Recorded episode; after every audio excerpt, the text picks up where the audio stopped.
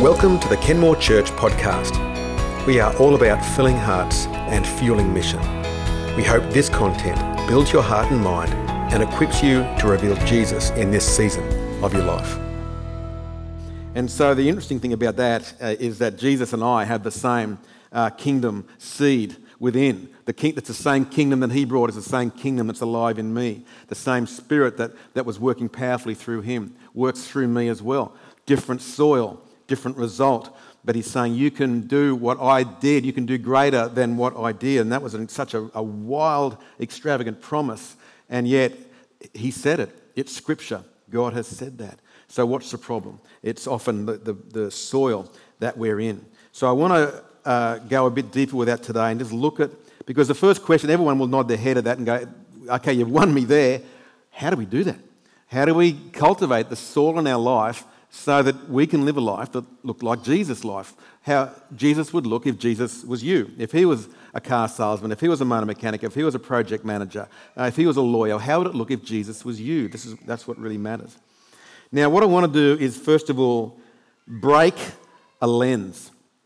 Because what we essentially do, and I spoke into this last week, is that because of the, the mindset of fallen humanity, we are prone to religion. We are prone to define what the God life is supposed to look like by defining the rules. Here's the rules of the game. So we, we think Christians equal Ten Commandments. Uh, and we, we've seen that that's the form, that's the outer, like the fence. But what we do by overemphasizing the fence is that people become enamored with the fence and they forget the freedom that's in, found inside, the, the freedom within the form. And it's almost like me calling Christianity this okay, there's the freedom over there, but I'm not worried about that because I'm more worried about dying over here. So, where's the line? What, what's the rules I've got to stick to? And I've got to make sure I get as close to that as I can without just stepping over the mark. This is what religion begins to look like. Become, become enamored with the line, enamored with the form.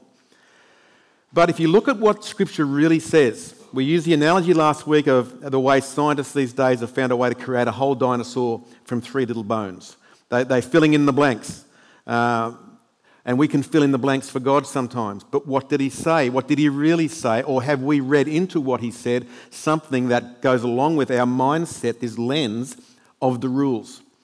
Okay, there's nothing wrong with the rules, there's nothing wrong with the line, but are they in their proper place? Or have we replaced life with rules? What did he really say? The Pharisees came to Jesus.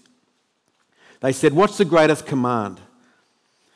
And you'll know the answer. Jesus said, Oh, that's easy. Love the Lord your God with your heart, soul, mind, and strength, and love your neighbor as yourself. The whole of the law, the whole of the Old Testament, he said, is wrapped up in those two things. So the religious in us would say, Now I know the rules. It's not the Ten Commandments. He's, he's taken it from what was over 600. We thought it might have been 10, but Jesus is saying it's really only two. Okay, there, there's the fence and we become enamored with the fence. If I'm going to be a good Christian, I stick to those rules. I, I, try as hard as I can to love God with all my heart, soul, strength, and mind. Nothing wrong with that. That should be the fruit of our life. But, and in the church growth movement or the, the general evangelical church in the Western world globally, you ask any five pastors about what matters most in the church. What should we be aiming at? Four and a half of them are going to say, Love God with all your heart and strength Love your neighbour as yourself. That's what Jesus said. But what did he say and what was the context of that? He was being spoken to by religious, law uh, keeping Pharisees with a legal mindset. So they're coming to him based on law in their mind. Okay, Jesus, we want to stick to the rules. What's the best of them? And he's gone, Well, if you want to ask the question, there's the answer. If you want to stick to the rules, there's the rule. But is that, was that Jesus' agenda? And the interesting thing is, he related the answer in a relational context, how you get, begin to get this leaning of what really matters to Jesus. What matters to me is the relationship. Love the Lord your God. If you want to make a rule about it, this, there, there's the rule. And in the Old Testament, the rules he gave were too obscure rules compared to the Ten Commandments and so on. In John chapter 6, it was in the email that I uh, sent through to the church this week, John 6 29. I, I, I, sort of teased it out a bit more because it was a different question. Same people, but they, now they're coming still in a legal framework, but they've come to him about, okay, if it's not about rules, obviously God expects something of me. Surely, surely I've got to do something that earns the right to be in his presence. What qualifies me to be uh, with you for eternity? So, what's, what is the work, they said, that God requires? What's the expectation he's got on me? How do I impress him? I want to smile, not a scowl. I want to go to heaven, not to hell. What do I have to do to do that? And so he said, It's simple. Just believe in the one that he has sent. Well, hang on, that's not in the rule book. That, it didn't say that in the Old Testament. Just believe. Just lean on God. That's what it meant. It literally lean on him. Just, so you're saying all that stuff in the Old Testament was just the line that was being drawn, and the line actually pointed to this one reality that all I have to do is rely on God. Turn to him instead of turning to my own strength. That was the answer that he gave. But again, that's the mindset of what does the slave have to do to impress the master? That's the mindset that they've come to. And Paul later on said, Well, we're no longer slaves, we're sons. So it, it just breaks that whole thing apart. And now we're left, well, where is the line? But Jesus' whole point was the line is not the point. The line was never the point. He didn't come to make it clearer what the law was. Let me give you an illustration for this. Imagine I'm a mathematician and I just love formulas, I love maths, and what I'm trying to do is to get into the highest college in the world, run by a woman who is the high, most uh, highly awarded, most highest IQ uh, mathematician globally. There's no limit to what she can do. She can just do anything. And she comes to town. She comes and, and visits where I am. And I want to get into her college. So I say to her, What must I focus on to be there with you? Is it calculus? Is it string theory? Um, what's going to impress? What's going to get me in the door? And she just comes back and goes, But I've, got a, I've come here to give you a calculator.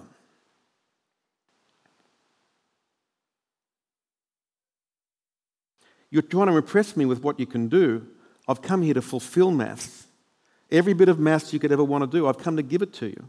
It's in the calculator. Just partner with the calculator. Everything that you could ever dream about doing is in the calculator. Everything is made possible through the calculator. I've, my agenda for you is not to get better at string theory, it's to make it possible for you to do all and far beyond that. Just take the calculator.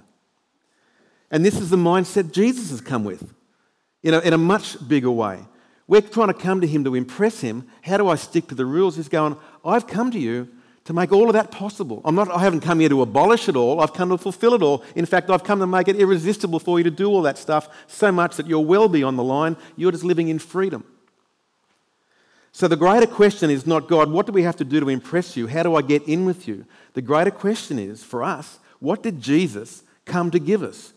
What's the calculator? What's the, what has he come for?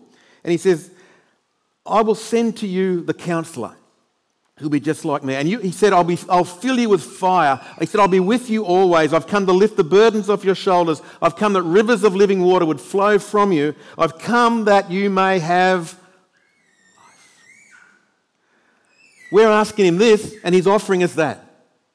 And what he offers makes everything that we would otherwise talk about possible. But isn't it hard for us to grasp it? Isn't it hard for us to understand? Hang on, we're, we're coming to Him based on what He's given to us that makes all these things possible. Their promises and their ways to live from God and to fulfill by compulsion what's impossible by obligation. This is what He's offered, and this is what matters to Jesus for you and for me. Can, you get your, can, can that lift the burden off your shoulders a little bit about what it is to engage with God? So the obvious question comes from that, once you've squared that one away, if you can do that.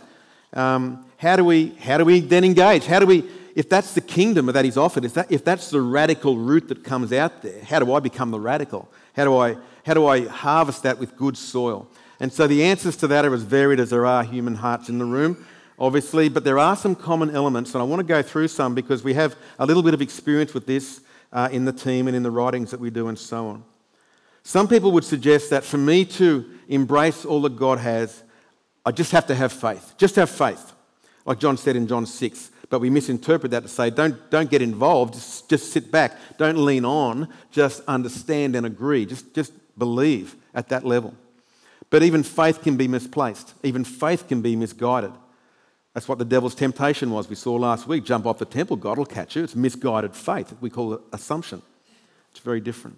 Some would say, just read your Bible, just, just get into the Word. And, and I know plenty of people who do that. I do it too. But the trouble is, if that's all you do, if all you do is read the scripture, that it's very easy to get judgmental and proud and yet still be powerless. It's easy to spend years studying God's word, and I've seen way too many walk away from God altogether as a result. Still haven't quite figured that one out. But the Pharisees did it too. John 5, before Jesus gave the belief statement, he said, You know, you guys, you study the scriptures diligently because you think that in them you have eternal life. These are the scriptures that testify about me, yet you refuse to come to me and have life. This is what I'm offering you. So the scripture is important, it's just inadequate, as great as it is. The Baptist in me wants to curl up when I say a comment like that. It's the sacred cow Father, Son, Holy Scriptures. That's just the way we see things. But we've got to be broken free of that. The author is always more magnificent than his work. It was never meant to be read in the absence of a relationship with the one who wrote it, who gives it context, who breathes life into that. So, Jesus gave some strong indicators. How do we actually partner with him in that way? And, and when I say things like non religious, I, I, just hope no one takes uh, improper offense. Because when I'm thinking of religion, I'm thinking of um, trying to impress God by sticking to a certain set of rules. Okay, that's what I'm, I'm not against liturgy, I'm not against uh, strong forms and ceremonies. I actually love all that stuff, particularly in their right place. But Jesus spoke into this with his parable of the sower. Luke 8, we'll carry on from last week. He was saying about the seed and the soil. He said, Those on the rocky ground are the ones who receive the word with joy when they hear it, but they have no root. That's the radical, no radical root. They believe for a while, but in the time of testing, they fall away. The seed that fell among thorns stands for those who hear, but as they go on their way, they're choked by life's worries, riches, and pleasures, and they do not mature.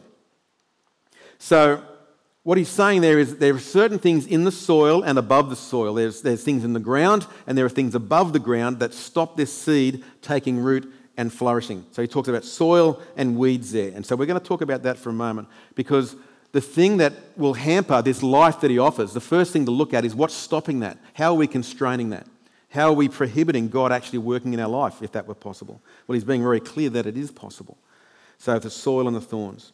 So these two create an unpreparedness or an inability for us to embrace what God's offering. And, um, and so it's really about how we manage and steward this kingdom in our life. So let's talk first about issues of soil. The stuff we can't see, it's underneath the ground. It's stuff that's going on, but we can't quite identify it. The people around us can't see it. The first one I'm going to refer to is just good old sin. Um, now, it's interesting, sin, we would look at that and go, well, hang on, you just said it's not about keeping the rules, and isn't sin just blowing the rules? Well, that's a very constrained way of looking at it. But the sort of sin that I'm looking at, I'm looking now at sin. How does sin affect the way? So, sin being a deliberate act uh, that goes against God's uh, call on our life. But I'm not talking about a slip into sin. There's a difference between slipping into sin and sowing into sin. It's very clear difference uh, in Scripture. I'm talking about willing, repeated, unrepentant investment, okay, not accident, investment into ungodly behavior. The sort of sin that puts its hand up to God, turns, turns away and says, You're not welcome here in this part of my life. Just turn around for a moment, will you, while I go about this? That sort of sin. And not just slipping into there, but, um, but investing. In 1 John 1 8, the writer says, If we claim to be without sin, we deceive ourselves and the truth isn't in us. If we confess our sins, He's faithful and just and will forgive us our sins, purify us all from all unrighteousness. So that's a glorious promise. That's just the best. So when we, when we fail, you know, we think, Oh, done it again. It seems to be routine. He's like, I've got you, I've got you covered. Okay, this is why I died. I died for this stuff. I, and God gets that. But I'm talking about something other than that. And Galatians 6, uh, Paul, who talks a lot about sin and the fact that put it in its place, you know, he talks about this other type of sin that's a, a real investment. He says, Don't be deceived. God won't be mocked. A man reaps what he sows, right? Investment. A man reaps what he sows. Whoever sows to please their flesh, from the flesh will reap destruction. Whoever sows to please the Spirit, from the Spirit will reap eternal life. So he's using that same analogy, the seed and the soil. And he says, if you continue to sow into that life that goes against you, you've put your hand up to God, then you're sowing yourself into death. You're sowing yourself into separation from God. But if you sow into what the Spirit wants, you're, you're sowing yourself into Him, breathing into your life and giving you life. This sowing into sin is like a rebellious child that refuses healthy food so they can go and chew in the dirt.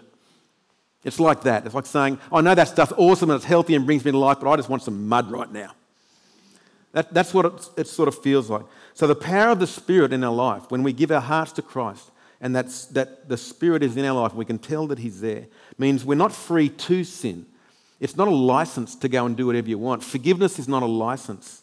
We're not free to go and do whatever we like. It's freedom not to do sin. See the difference? It's a freedom that I don't have to anymore. I'm not obliged to this anymore. It's, it's not inevitable in my life. I have a choice to make. In Galatians 5, Paul says, we, we walk by the Spirit and you will not gratify, gratify the desires of the flesh. So he's saying if you partner with what God's doing, it's just going to become natural that you won't gratify the flesh. Okay, so sin becomes an issue. Sin is, is something in our life that we need to deal with it. And, you know, you can't just say, I'm under grace, it's all okay, I can do whatever I like. That's sowing into something that's putting its, eh, your hand up to God and saying, stay away, please. That'll make a difference. Next one is on ungodly beliefs.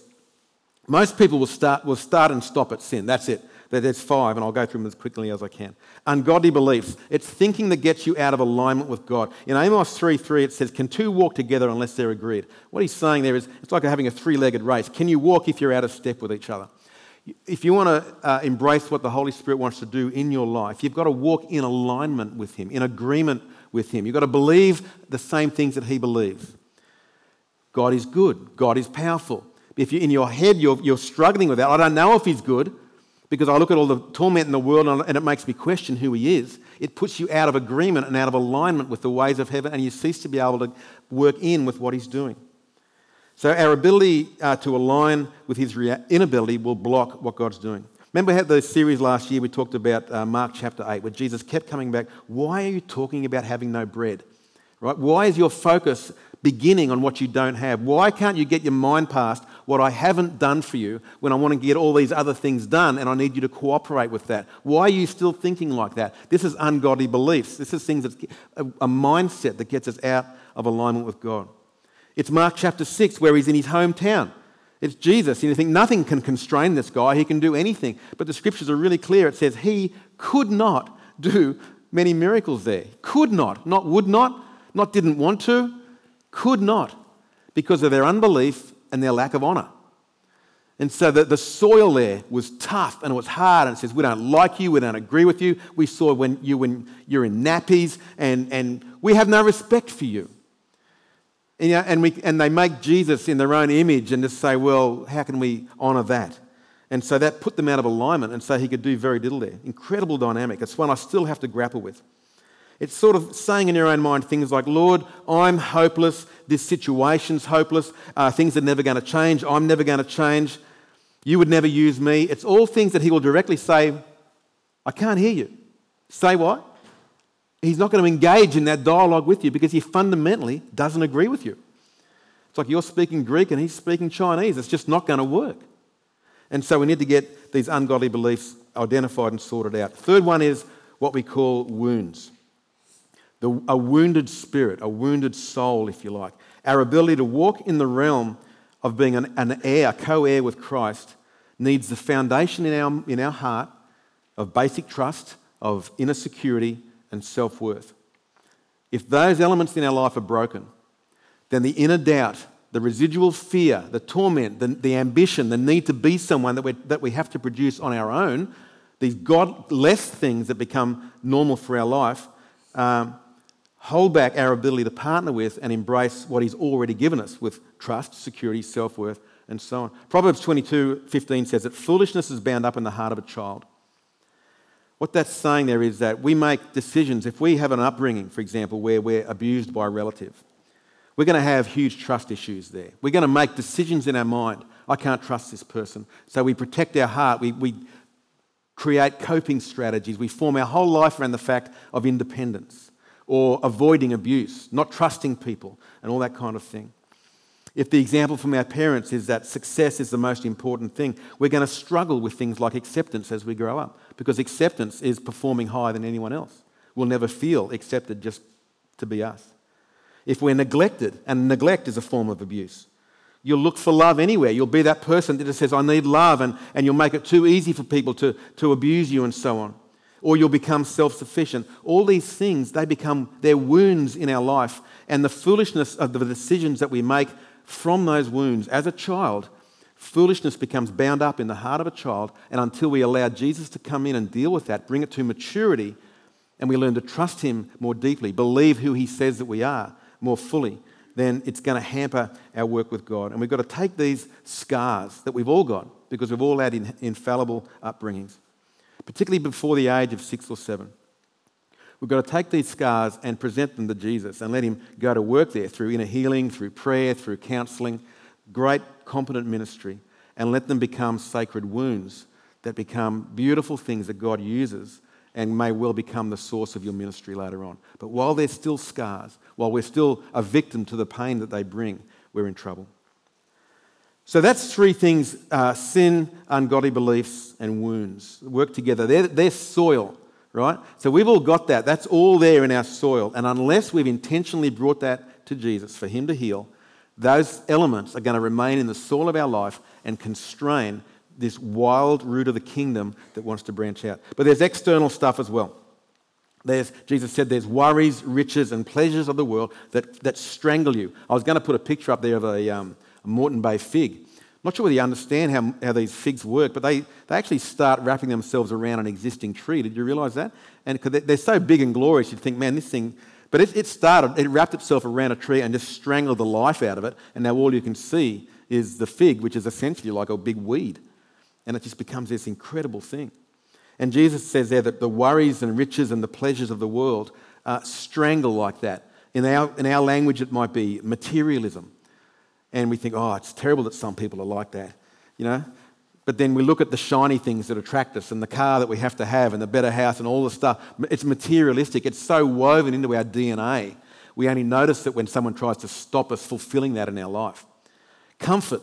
Comfort's the biggest idol you'll ever see in the West. It's, uh, it's the idol we bow to. Can I obey God? Hang on, just let me check with my little idol of comfort here. No, God's saying no.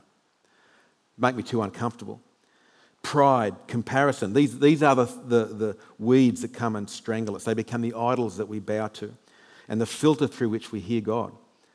Because we say, no, that can't be God because my idol is saying something else. It's a louder voice.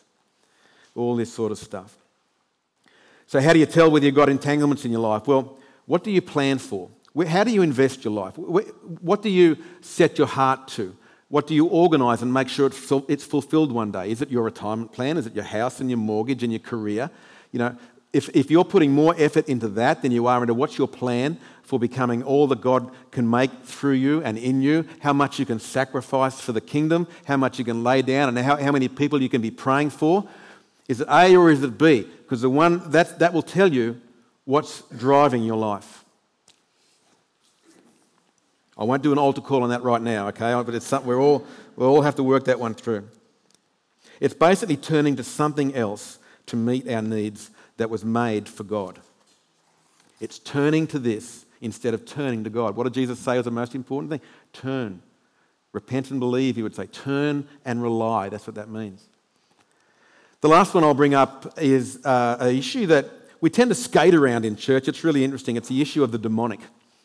Uh, this, the other side, the dark side of the force, if you like. Uh, and in our Western worldview, we don't, we don't know how to deal with this issue. We tend to look, prefer to make a horror movie out of it and, uh, and say that's uh, The Exorcist and that's what, it's all such fantasy, it doesn't exist.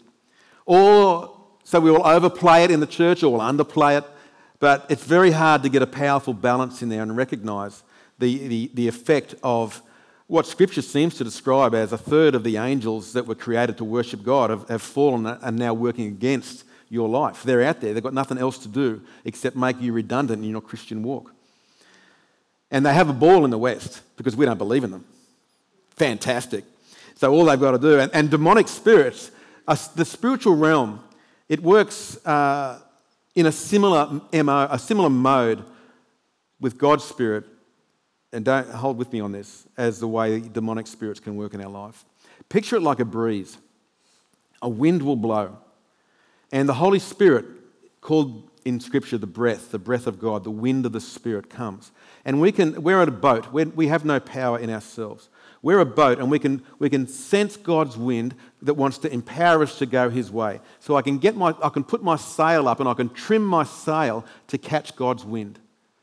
So now I'm a boat who's powerless, but I'm now moving along. I'm empowered by God's Spirit because I've set my sail. And by setting my sail, that, what that means is I come into alignment with what He wants. I choose in faith to obey Him in the minimal strength that I've got and say, Yes, God, I'm going your way. And He empowers that choice and brings it along. But I can, I can also perceive the wind of the demonic that's out there. It wants to push me as well. I have no obligation to it. It's not, it's not like a motor car that comes and slams and I have to go there. It's, I'm obligated to it. It's just a slight wind. But if I, I sense that wind, if, and the wind might be materialism or it might be uh, temptation and lust and so on, uh, an, uh, an, image might pop up in an email or just, just click here. It's a victimless crime. You know those emails that come now and again and you're like you're one click away, and it's a breeze. You're, what you're feeling there is a breeze that wants to cooperate with. And in the book of James, chapter 1, you can read the, the process that happens there because the scriptures are really clear. All of us are tempted, it says. It says, when you are tempted, not if, when you are tempted. Who's tempting? It's saying, not God.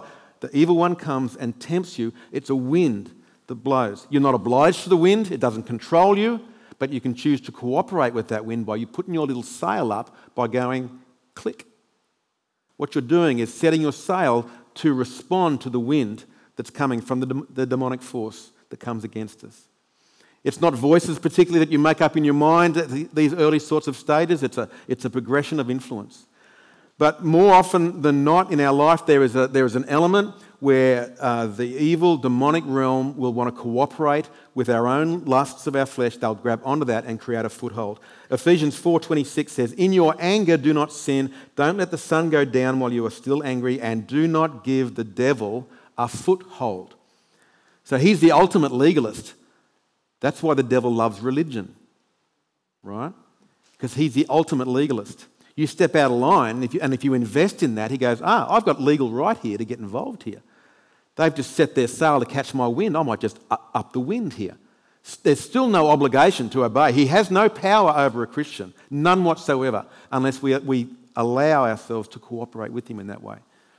So a Christian at any time can repent, can shut that power down at work and just uh, retrim the sail to catch the wind of God's Spirit. It can be as simple in principle and straightforward as that. Often it will need a little bit of prayer ministry. Often it will need, uh, it will always usually need a, a, a dose of repentance where we turn and decide I'm going God's way. But we don't need to run away from the concept that we have an enemy who fights hard against us. His mission, if he's, if he's failed at stopping you believing in God and giving your heart to Him, his mission becomes to make you redundant. So, oh, you can believe, I just don't want you cooperating with him. So, he'll make you busy in church. So busy, you haven't got time to worship. Or he'll bless you, or seemingly, it won't be blessing, it's cursing, with a fantastic job opportunity that takes you away from your home most days of the week, or months at a time, this, this sort of thing. You think, oh, this must be God's blessing. Look at the dough I'm bringing in now. Yeah, but I've just lost my family. Distraction. He'll take you away from what really matters shiny things, all that sort of stuff. And he has no power. Don't fear the devil. He's got limited power, even at the, on his best day. James says, resist the devil and he will flee from you. If there was one discipline I learned as a young Christian, it was I've got more power in me than he's got. I can wear this sucker down and he's going to find an easier target than me. Because I just know I've got unlimited access to God's glory. Like he, he, he never runs dry. I can just access God's Spirit, His power anytime, 24 7. The devil can't do that. I'm going to be stronger than that sucker, and he's going to get sick of me and find an easier target. So I hope it's none of you. But, you know, I think someone's going to lose out of this deal, but it ain't going to be me. But, uh, you know, he, he, he's not an unlimited, there is no war between God and Satan. We've got to get this really clear. God is not at war with Satan, it's a non contest. Right? He overcame fully at the cross. Uh, it was never a contest anyway. God he doesn't wring his hands and go, oh, the devil's having his way now. It was never like that. The fight is ours. It's ours. We are fighting him. And we've got to stand with the strength that God offers and gives us. And it's unlimited and it's all there, and we have nothing to fear ever. Yet we need to recognize this is an issue in life and be prepared to deal with it. I've had some great ministry in my life that's uh, very gently, without any anything like the movies where you see all this. Just very gently, just a simple prayer, a simple sense of peace, and knowing that an influence has gone from my life that I'd let in as a child. It can be very powerful. So you can see that it's easy for us to develop hard soil. It's, it's really easy to, for these weeds to come in.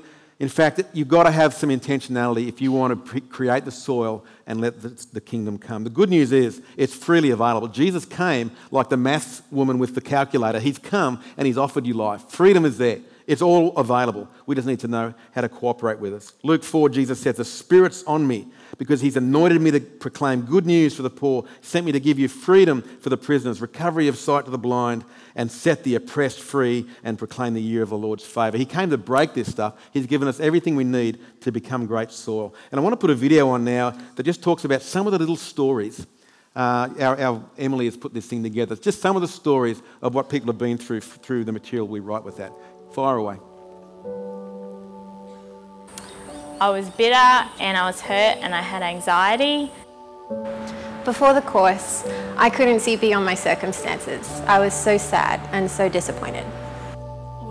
Um, it felt like I was just going through the motions. For 30 years, I lived my Christian life knowing there was more. Uh, so before reform, I was just cruising through life and not really putting my relationship with God first. I had a faith, but my life was pretty much consumed by fear and insecurities.